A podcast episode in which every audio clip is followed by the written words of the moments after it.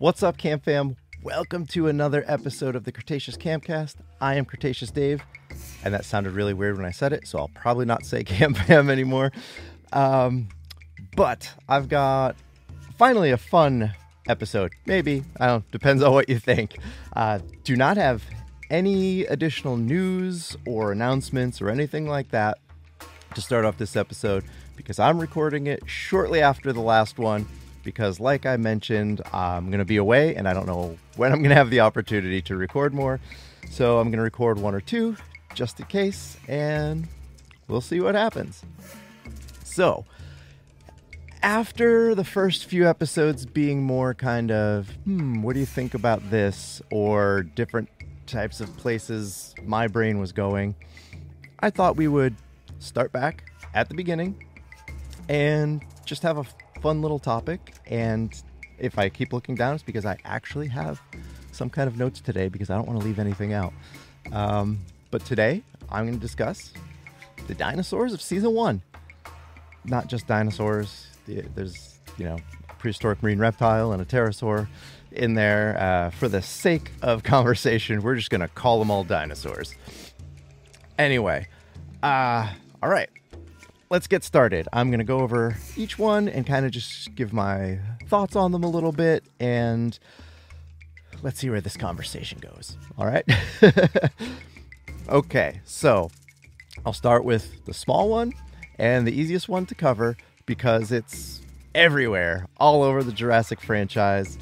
Even Camp Cretaceous Season 4, it's the nuisance on the boat that I think let a lot of us down, and it died one of the most unnecessary deaths in the entirety of the franchise, and that is the Compy. Uh, compies being compies, uh, I, I thought they were, um, you know, fine in Camp Cretaceous Season 1. It was a, a cool introduction to dinosaurs in the show. Uh, there's rustling in the leaves, and the kids don't know what's going on. And, you know, little Compy jumps out, and excited as everyone else is, Kenji's like, they caught it in a blanket and put in a cat carrier. You know, how scary is that? W- which is true. Um, you know, one at a time. Yeah, maybe not. We have seen in the Lost World what they can do if you have a lot more than one and you're not prepared. And as the series goes on, we see a lot of different uh, behavior and stuff with the compies, and even Darius, you know, making notes in his field guide and whatnot.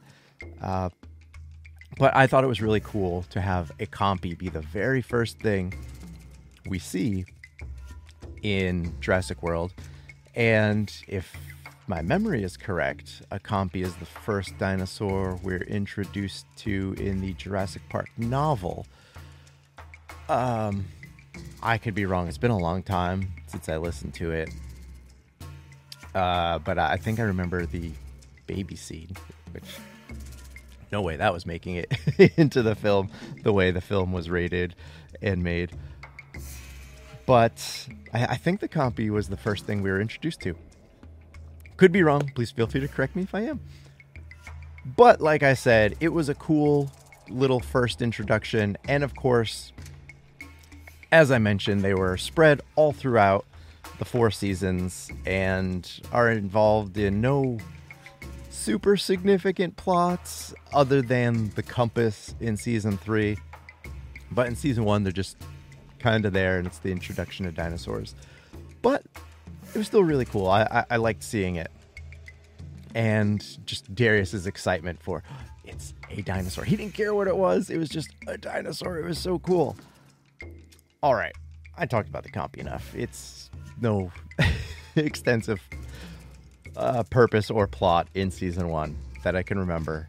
Uh, we usually stop somewhere around episode four, so I don't know um, if there is. Sorry, I can come back and add more to this later.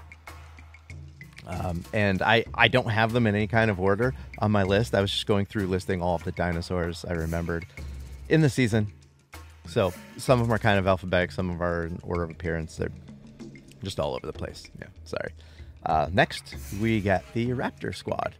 Uh, not a very, very big scene. And as we know after season one, Blue is the only one left, and then we get little bits and pieces of her through season two, and then more in season three. And I talked about that in the episode where I talked about B, about Blue, you know, being perceived as a good and nice dinosaur in the eyes of the kids, based on the writing of the show and whatnot.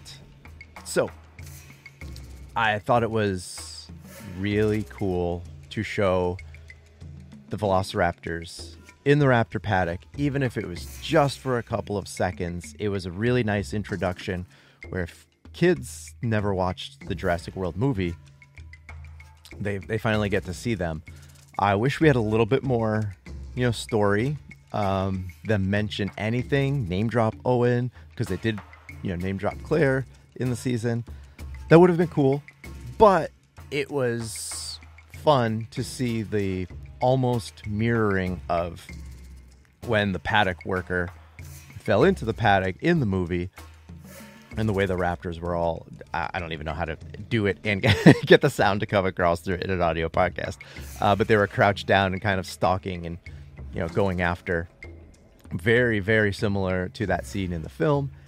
And the kids were in legitimate danger. If dave and roxie didn't show up throwing meat into the paddock yeah, those kids would have would have been eaten, and it would have been a much different show.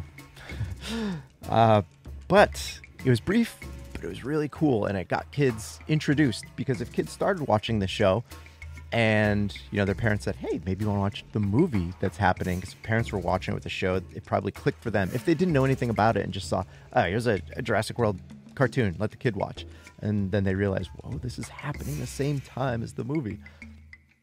Uh, that was so cool. So maybe then they introduced, and then the kids had an idea of who the Raptors were, and then they learned more about them watching the film, and then probably got really sad when they found out they're all dead, other than Blue.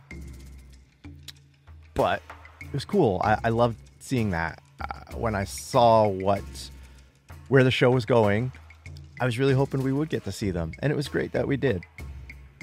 Again, would have liked to seen a little more, but you know, you take what you can get, especially considering the story they were working with, the time events were happening. It didn't make a whole lot of sense to see a lot of the Raptors.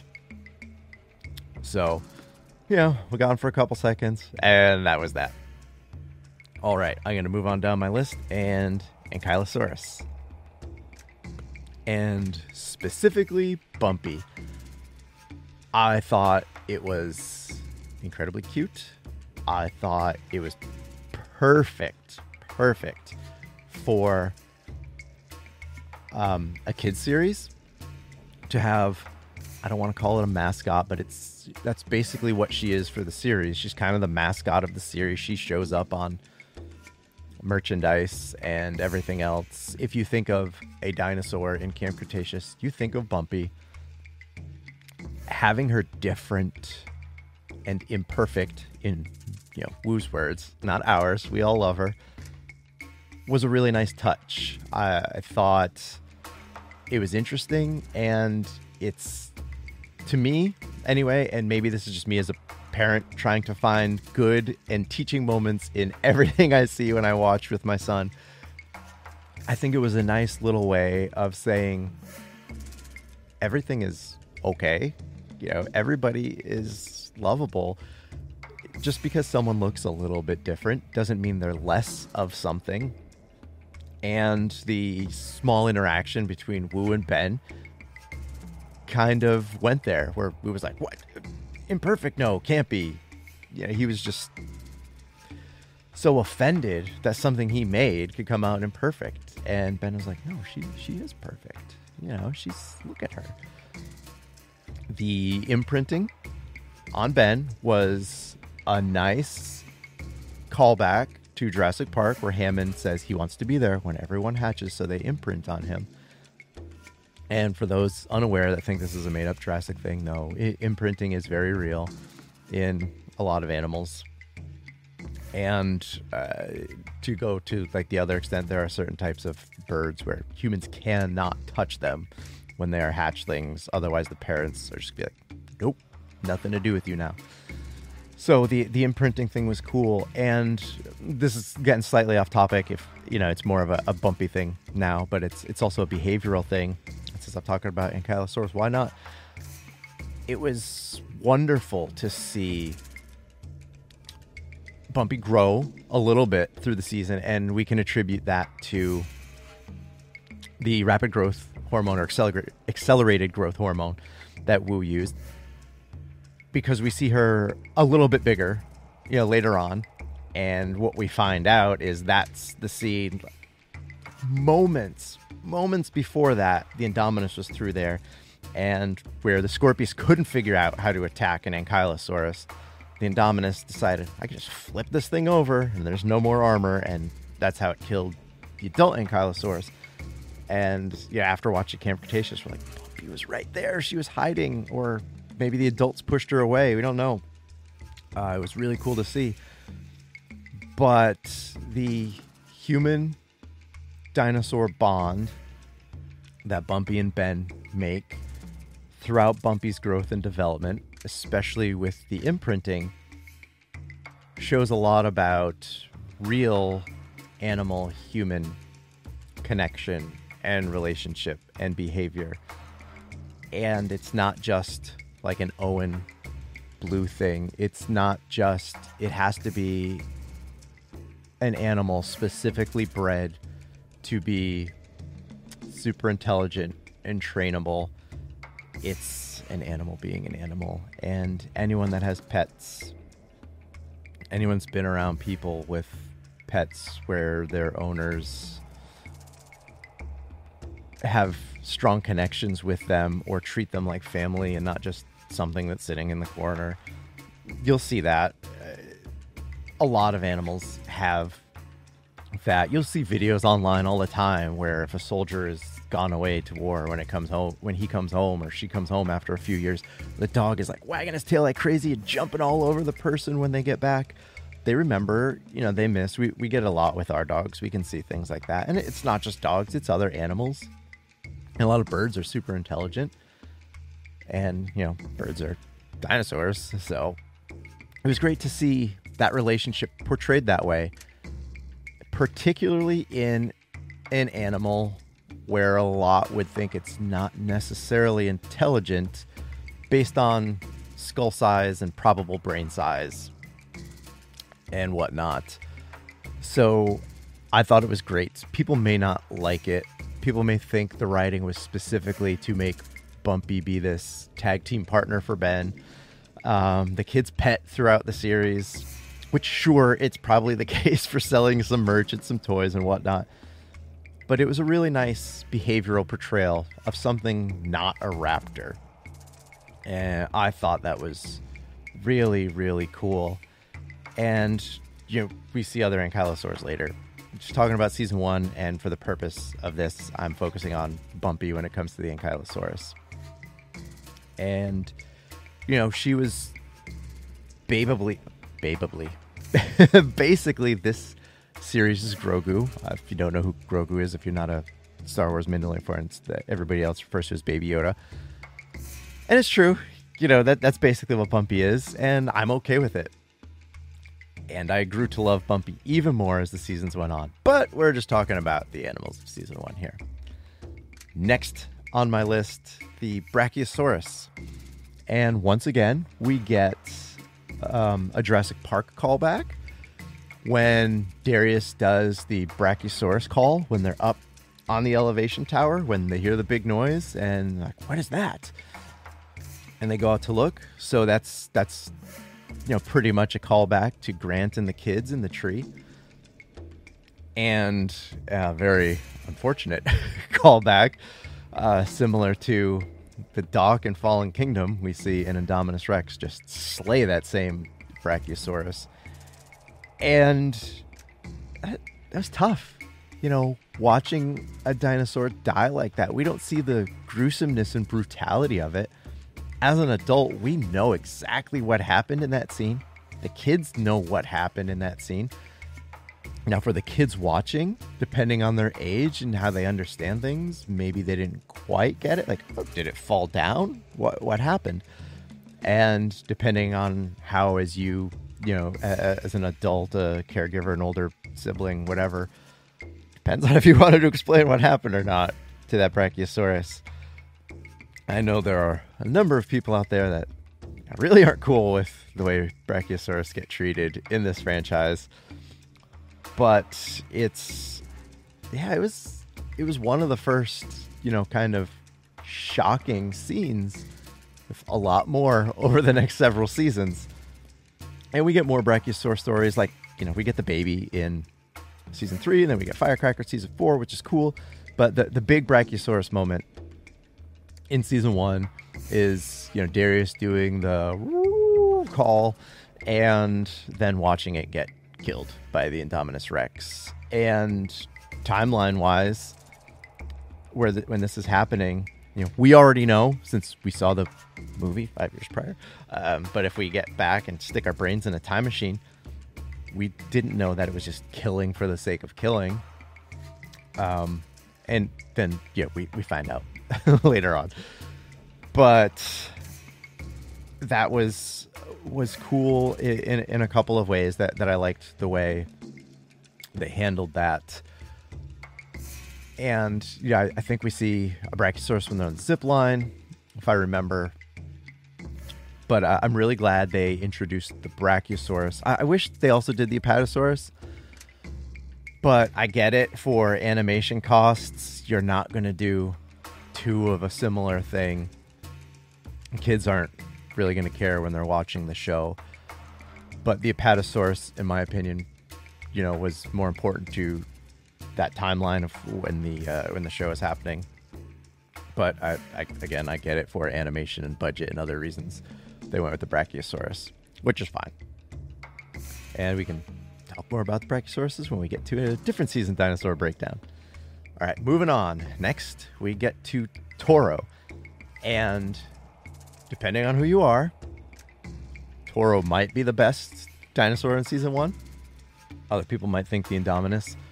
But with the Indominus already being known, already knowing the full story, I think Toro was a really awesome addition to the series. We did not see a Carnotaurus in Jurassic World. We did in Fallen Kingdom, so we knew they were there. So I thought adding in Toro was really cool. Now, Toro was released as a toy before the show aired.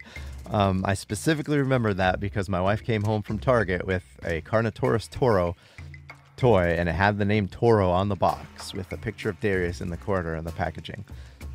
And maybe marketing material, you know, showed it. Um, I'm not sure if I mentioned this in, in any of my previous videos. We didn't watch the trailer for it or you know see any of the artwork or concept art or anything like that just looked up that hey this series is starting on uh, netflix on this day. And then we watched it. So it was really cool. And my son loved it. He loved toro from the start. He's a huge fan of carnivores. But he didn't really like he liked the toy when he had it because it looked cool and it looked different. But then as as soon as he was able to just put it into perspective and put something visual to it, he just boom, like he then he just wanted to play with it and he needed it and he loved it. And I loved how aggressive it was, or you know, um, how did Kenji describe it? Aggro. Uh, it was it was really cool, and the whole little plot point of the Indominus walking up to the cage and then just busting him out I would love to see what happened there. Did they have any kind of little skirmish or fight at all, and then they both just realized this isn't worth it? Or was the Indominus that big of a jerk that's like, you know what? You look like you can wreak some havoc with me. Let's do this, sister. And knocked over the fence and walked away. Or maybe it was a case, it, it was in the process of damaging the fence and they were going to fight and then you know the helicopter came somebody else came it heard something else it ran somewhere we don't know i, I would love to see that it's probably literally a, a, 5 to 15 minute little thing they could make to show us what happened and, and it would be cool um, finding out how Toro gets the scratch. That was really cool because the, the toy had a scratch. And she's like, oh, okay, is this a red stripe? Is it blood? We don't, we don't know. Um, showing that was really cool, kind of like, you know, Anakin getting a scar in between Star Wars episodes two and three, which was shown in the original Clone Wars. It was just one of those cool little things. I know Toro getting it isn't, you know, anything as significant like that, and that wasn't even really a significant plot point, but it was it was just cool to see. I liked Toro being a pain in the butt basically the entire rest of the season. Uh, anytime the kids needed to do something or get somewhere, there she was in the way. She falls a lot. it's it's almost comical at times with how much she falls over. Uh, but it, it's cool, and of course, it's written in to save the kids for the most part. But it's she was a really really fun addition. She was a great I don't want to use the word villain, but you know, for for a lack of a better way of putting it in, you know, the the bad guy dinosaur chasing the kids throughout the season. That the kids were in danger, but never really to the point we thought they were really gonna get eaten by her. At least that's that was my takeaway. Um, it, it was really well handled, and I'm glad they brought her back in season two, even if it was for like you know an episode. uh, but it, it was great, and even seeing her get charred at the end of the season, which that I mean that sounds mean saying it that way, but seeing the whole conflict and kind of rivalry, you know, develop, and then her story in season two is really really cool. Which when we get to anything season two related, we'll definitely go over that. But yeah, Toro was a great addition. I, I, I loved seeing her. She was a lot of fun, and it introduced kids to the Carnotaurus, you know, um, and in a way where, let's be honest, in Fallen Kingdom, it's there. It looks like it's a threat to Owen, and Rexy comes and just grabs it by the throat and slams it to the ground. it, it didn't really do much. Uh, we we do get one, you know, at the end of the movie and playing tug of war which is which is fun. But she didn't really get a lot of time to shine. So having her as the primary, you know, baddie, uh, I, I, do think she saw more screen time than the Indominus in season one. I, I could be wrong, but that, that was really nice to see. Great that they focused on a different dinosaur, which something I really really enjoyed. Um, all right, let's. Well, it's a good segue into my list. I'll just go down the Indominus Rex. So glad they added the Indominus Rex to the series. Uh, obviously, based on when it was taking place, it was a given, and it was even in the official poster, I think. But what I'm really happy with is they didn't really tone down how the animal behaved. It was a creature on a mission. It was just killing for the sake of killing. It ate humans. It killed dinosaurs. It did exactly what it did in the movie. Uh, a lot of it was off camera, which is fine. This is a show targeted for kids. But when we're first introduced to it, it takes down a Brachiosaurus and then it goes and eats those guys. And the kids are just shocked. Uh, we get you know, a lot more references to a lot of other people being eaten. The kids were definitely in danger of being eaten a few times. And it was awesome. I, I loved that they did it. I loved the level they put the scariness into it while not making it scary enough to probably really frighten most kids. My son was this came out what 2020, so he was three. Yeah, he was three when it came out. Uh, he just turned three because he turned three and at the end of August. The show came out in September, so he just turned three. He wasn't scared at all. His honest to goodness first words were, "I want a toy of that." I'm probably paraphrasing at this point, but that's honestly the very first thing he said. He thought it was awesome. And I was honestly worried that he might think this thing was scary it's um, the three hybrids are his favorite dinosaurs, he knows they're not real. So if someone asks him, you know, his favorite dinosaur, he will tell them, depending on the day, it's either a Spinosaurus or a T Rex. He, he flip flops back and forth. But his favorite Jurassic dinosaur, I think first is Scorpius, then Indominus, then Indoraptor. But sometimes Indominus is first, and that'll usually leapfrog the Scorpius if he's watching season one of Camp Cretaceous. Then if he goes back and watches season three, it's the Scorpius. Whichever season is fresh in his head is number one, and Indoraptor is always number three. He didn't even like the Indoraptor for a very long time, but but now he does. But the Indominus was, like I said, it, it, it was portrayed in a great way for a kids show, and to me, all of the scenes with it were fantastic, tying into Jurassic World and to kind of give us a perspective of physically where we are on the island and timeline wise where we are in the story and it was so cool. I, we got you know to explore uh, other parts to figure out what was happening during scenes where we don't see the Indominus in the film. And i thought animation wise the Indominus was great. It was before the Scorpius, probably my favorite um, overall movement and behavior of any of the dinosaurs that we saw in the series. It, it was really well done. I, I, thought they captured everything great about the Indominus.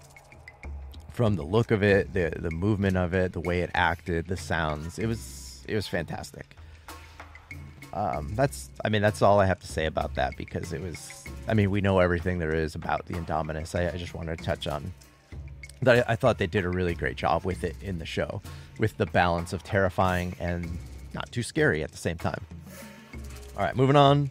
First non-dinosaur, the Mosasaurus. Um, yeah, it's it, it, was all right. I mean, it was it was a good introduction. We we obviously knew it was there, and I don't think the seed was all that necessary with them.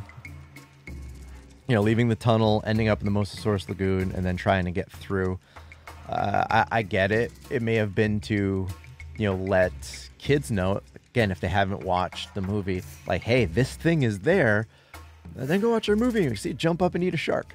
Um, but you know, I, I never really felt the kids were in real danger, and I don't think my son did either. Because there were parts watching it where he'd be like nervous, or he'd be grabbing me when they're running from dinosaurs, particularly Toro. And even when there was the chance Yaz might get eaten, I don't think he ever really felt like, okay, she's going to be in trouble.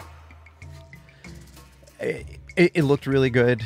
Uh, it's great that they did include it, especially because it's, you know, the later parts of Jurassic World where, you know, it eats Zara and, you know, Pteranodon and then later taking down the Indominus. It, it kind of builds up to that and it, it, was okay. I was glad to see it. We get a lot of Mosasaurus jokes in season two. Uh, ben is big on feeding people to the Mosasaurus. And we also learned that, that that's what happened to the Indominus. You know, the kids see the Indominus down there, which is really cool that they see the actual Indominus body because the next time we're introduced to it six months later and it's just bones. So that was really cool. Um, not going to talk a lot about it. For me, it didn't do all that much. It was there it was cool to show it. It's a way to get kids interested, a way to get kids to buy the toy. But yeah, it was just kind of meh for me. Sorry, sorry if you really liked it. I just didn't do much for me. All right, next on my list, the Parasaurolophus. Uh, always, always a good addition to any season of the show or film. It's such a beautiful animal. I, I really love the way they look, the way they sound in the series. Um, their movements, their behaviors. But what was super cool in Camp Cretaceous season one was seeing the bioluminescent ones in the cave and you know, I, I know that's something that's kind of been in the background and hinted at in other types of things. I, I think was there something, you know, the background in a lab or some early marketing material or something that had like the hint of bioluminescence in it. The uh, Lego Jurassic World series, uh, especially the one with the hybrids, the uh, Indominus Escape, um, one of the like crazy experiments Wu was doing was bioluminescence when Owen finds all of the different kind of raptors and experimental dinosaurs. You see um, a bioluminescent raptor run through. Uh, but I thought they were beautiful. You know, it was it was great to see, and then watching them be these calm, tranquil herbivores just hanging out in the water and that was really cool to see too because a lot of books and other things portray them as just you know, sorry if I just looked that way. A squirrel, squirrel just ran past my window. Um, you see them hanging out in water, eating water weeds and stuff like that. Uh, you know, being duck-billed dinosaurs, and they uh, they, they looked they looked beautiful. You know, they look great. Not a huge fan of how the toy ended up looking. Didn't like the paint job to kind of give off that vibe I mean, I get it. There wasn't much you could do unless you stuck some neon glow in the dark stuff on it. Uh, the mini looked a little bit better because it kind of had that see-throughy, greenish, clearish color with the blue stripe. I think it was. I don't remember. That looked better. The Snap Squad changed color underwater. That was kind of neat. Uh, so not a huge fan of the Mattel toy for it, but loved them. Loved the way they looked in the show, and then of course they were brought back in season three. And you know, I, I know I'm on, focusing on season one, but while while I'm on that, just like Wu's reaction to seeing them, you know, was just awesome. That he he probably made them, had somebody stick him in a cave, and forgot all about them, and then he just you know watched them. It's like whoa, you know, it was that that, that was great. So loved loved the Parasaurolophus. Um, and like I said, that the change in behavior inside the the cave. That was that was really cool to see. Once they started realizing, like, dude, the Mosasaurus is that way. No, no, we got to get out of here. Uh, that was really really cool. All right, next one, Sinoceratops, and um, with this, it, it's kind of to piggyback off some of the stuff I said with the uh, the Brachiosaurus. in the fact that I understand why Triceratops wasn't in the show. If you're going to use Sinoceratops, you're not also going to use Triceratops. It's it's an animation thing. It's a cost and budget thing. I get it. And I think having the Sinoceratops instead of the Triceratops was honestly a better choice uh, because it introduces kids to a different dinosaur. Every kid, even if they're not into dinosaurs, probably knows what a Triceratops is. It's one of like three dinosaurs that are on every piece of clothes or lunchbox or toy or whatever. Uh, so introducing a Sinoceratops, I thought was uh, really really nice. Um, having Sammy kind of, you know, explain that you know they're just big cows, you know, or I, I think it may have been Darius um, and Sammy being able to be the one to help you know, get them moving and stuff like that. It, it, it, was great to see them put it in a perspective of something kids could understand how, you know, these are just big, gentle creatures. They don't have to be gentle. We see that they end up not being gentle. And from what we've seen at um, Battle of Big Rock and the Dominion trailer, the Nasutoceratops definitely isn't always gentle. Uh, that thing just you know, running and smashing into a car.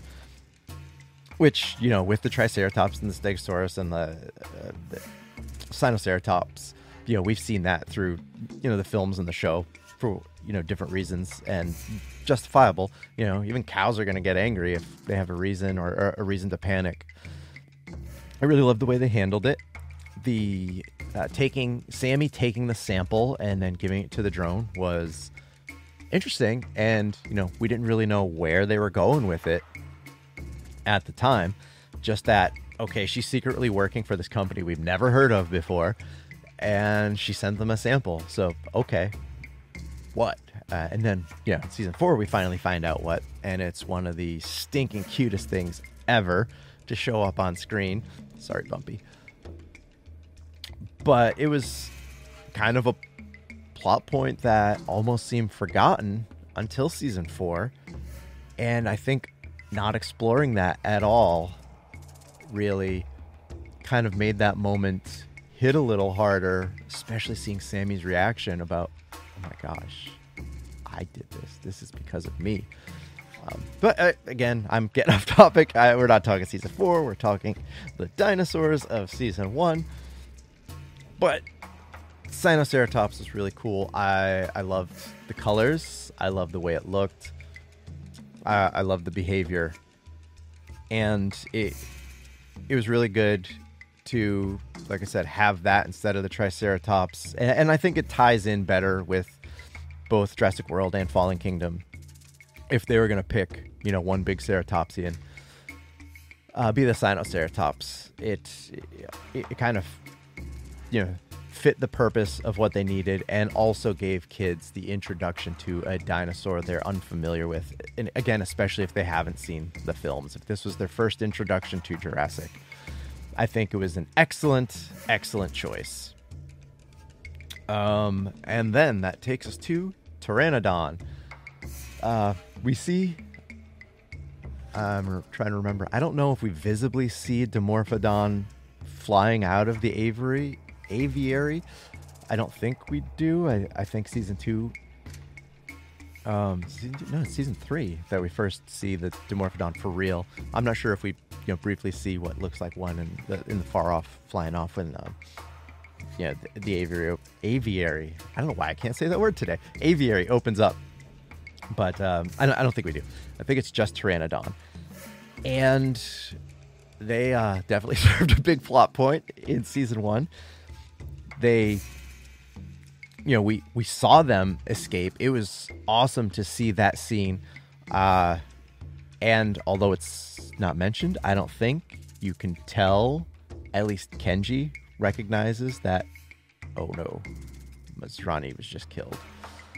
Um you know so it's that was kind of a nice thing it's not nice it's not nice that Masrani died um i have man i'm terrible at phrasing things today it was nice to see them add that bit of important plot into the show. Uh, and I loved seeing it from a different perspective, and they were kind of close to where all that action was happening. So that, that was really cool to see, too. We know exactly where we are in the movie, physically and timeline wise. So that, that was really neat. So we see them escape, we see them, you know, flying, and they're not all that much of a threat at this point. and it's not until it's nighttime and the kids are on the monorail. And for the most part, they're just being complete pains to the kids, and the kids are doing everything possible to turn off all the lights. Thanks to Darius's knowledge of everything, he's he's able to come up with a plan. And as soon as they think they're okay, um, yeah, Ben gets taken and that was hard to watch. You know, you as an adult watching with a kid, um, you don't necessarily think for any second that they're killing one of these kids. And then, you know, after you see what happened, that, you know, first there was the scare where you know you thought he was going to. And then you thought okay he's going to be okay. And then when it really happens like i i was honestly thinking they did that like how are they going to explain this to a group of children watching this show are, are they going to leave it to us to explain to our kids you know what had happened and then at the very very very end you know, um, we see him twitch a little bit and we see Bumpy, and it's, it's all good. It lets us know, like, hey, he's okay. He's, he's still alive. Maybe, barely. Um, which you know, was to be expected. We, we didn't really think they were going to kill a kid in this show. Um, I don't think any of us thought they were really going to kill a kid in the show. Um, I think we later, you know, come to find out they're not allowed to. I, I think that may be the the wrong wording, um, but I'm I'm fairly certain I read somewhere or listened to an interview where you know they can't kill the kids, um, which makes sense for a kids show. But it, it was scary, you know, and my perspective of it is it makes the pteranodons the scariest of the animals we saw in the show because from our eyes and the, the kids' eyes, it took a kid. Like, we never see him again. And it goes episodes into the next season before we see him again. And all of the other campers just assume he's dead. And people, you know, make comments and they get sad and they think about him, you know, and get sad. And Kenji's wearing his uh, fanny pack, his dork pouch, as he calls it. You know, it's the the pteranodons aren't in the season a lot, but in the little bit they're in, they play a huge role in the story. Because yeah, you have the story of Ben getting taken, but what happens to Ben after that, I think, is one of the biggest and most important parts of the entire show. And without him getting taken by the Pteranodon, we probably never see that growth and development of Ben because he's not going to have the independence and he's not necessarily going to overcome his fears and become, you know, the person he becomes in that time away from everybody else, and especially that time where he's by himself after Bumpy leaves, you know? If if he never gets taken by the pteranodons, if he never falls off that monorail, he may just hide behind the other five the entire time. And I, I'm not saying the kids enable, you know, his fears and his behavior, but they understand who he is, and kids, you know, that age are, are just gonna, you know, go with the flow and be like, hey, just keep up, you know, don't get us killed, kind of thing. Uh, so, yeah, yeah, I, I think the season one pteranodons are one of the most significant dinosaur pterosaur, um, you know, scenes and creatures in the entire series. It's, you know, weird to think about. Maybe a lot of you don't feel the same way. Um, maybe never even thought of it like that. But for minimal minimal screen time, they may have had the biggest impact on character development. Um, at least so far, you know, all of the big carnivores had a, a, major impact on Yaz, as we find out in season four. But I think, you know, the pteranodons taking Ben um, is a huge game changer for the entire rest of the series because without Ben's transformation, not only is he a very, very different person, but a lot of the other, you know, events of the following seasons may not play out the way they do. Um, you know, it's awesome to think about, and we can definitely talk more about that if we go into Ben, because Ben is so fascinating as a character, uh, especially as a. I, I don't remember specifically if he's 13 or if he's 14. He's he's somewhere around there, but you know, someone that age, um, you know, and I get it. All the kids act a little older than they really are, or they're supposed to be. Um, it, it, makes sense from a, a, writing perspective, but you know, Ben is Ben's a story in and of itself. So uh, we'll definitely talk about him some other time. But you know, like I said, the, the Pteranodons were were an interesting one and a cool one, and honestly, I appreciate what the Pteranodons bring to the entire series more after watching four seasons, um, particularly those monorail Pteranodons. Um, they've got some really cool scenes in following seasons, but you know, after seeing everything happen over the next six months in the show, uh, it just it makes that monorail scene, um, you know, feel different. It, it makes it more important. Uh, it makes me appreciate it a lot more. You know, and I, like I said, I'm not sure if you guys feel the same way. Um, I doubt kids pick up on that. You know, it's it's ooh flying dinosaurs, and most of them probably call them pterodactyls. You know, a- attacking the train. Cool. You know, that's that's probably what it is for for most kids. But you know, it was it was cool for the importance of everything going forward. At the time, I was like, this sucks because they just took a kid and killed him. You know, it was yeah, that, that's kind of how I was feeling.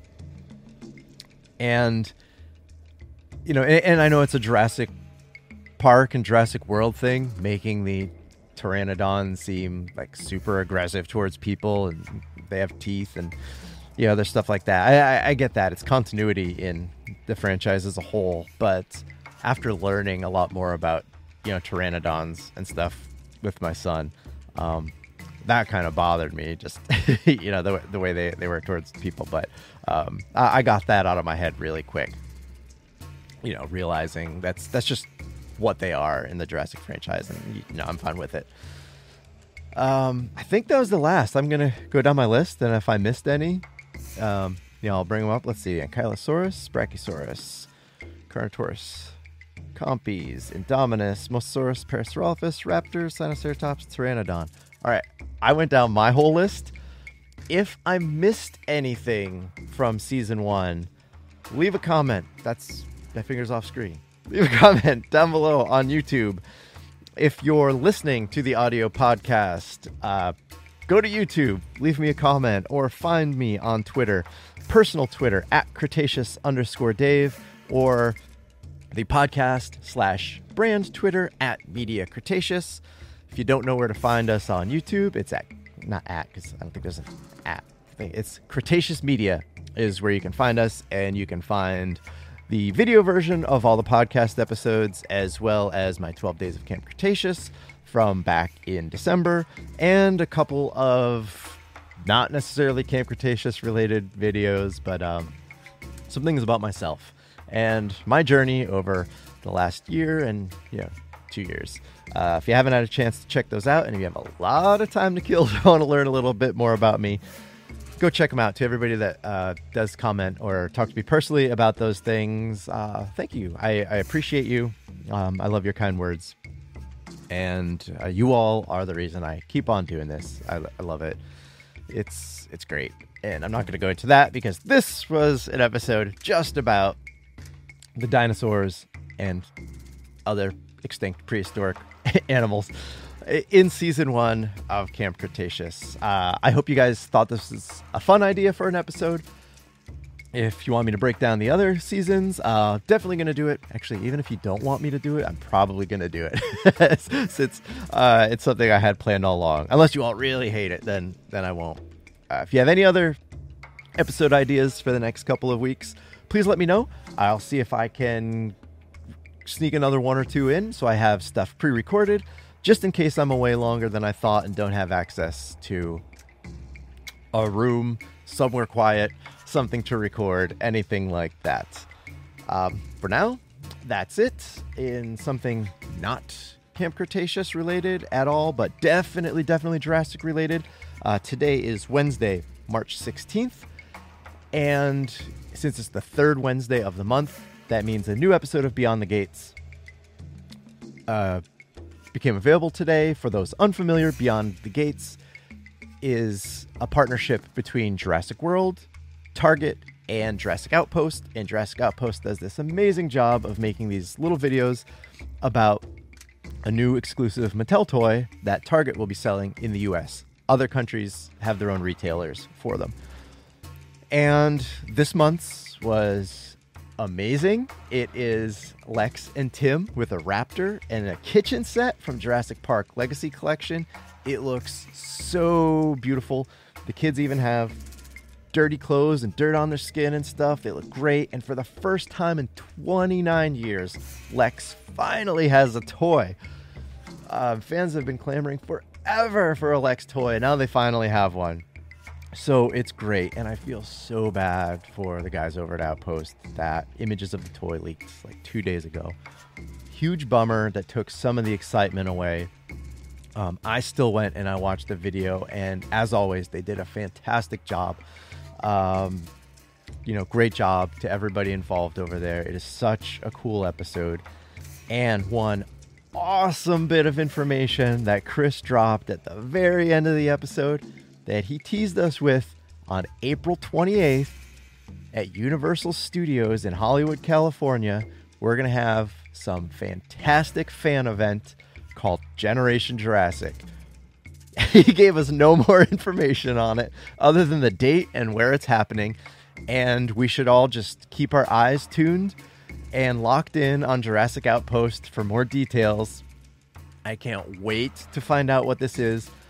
I was already scheduled to be like 30 miles outside of Hollywood um, on May 1st. Uh, my wife's going to be out there on April 26th. So now I'm changing my flight. I'm going out early because I absolutely can't miss this.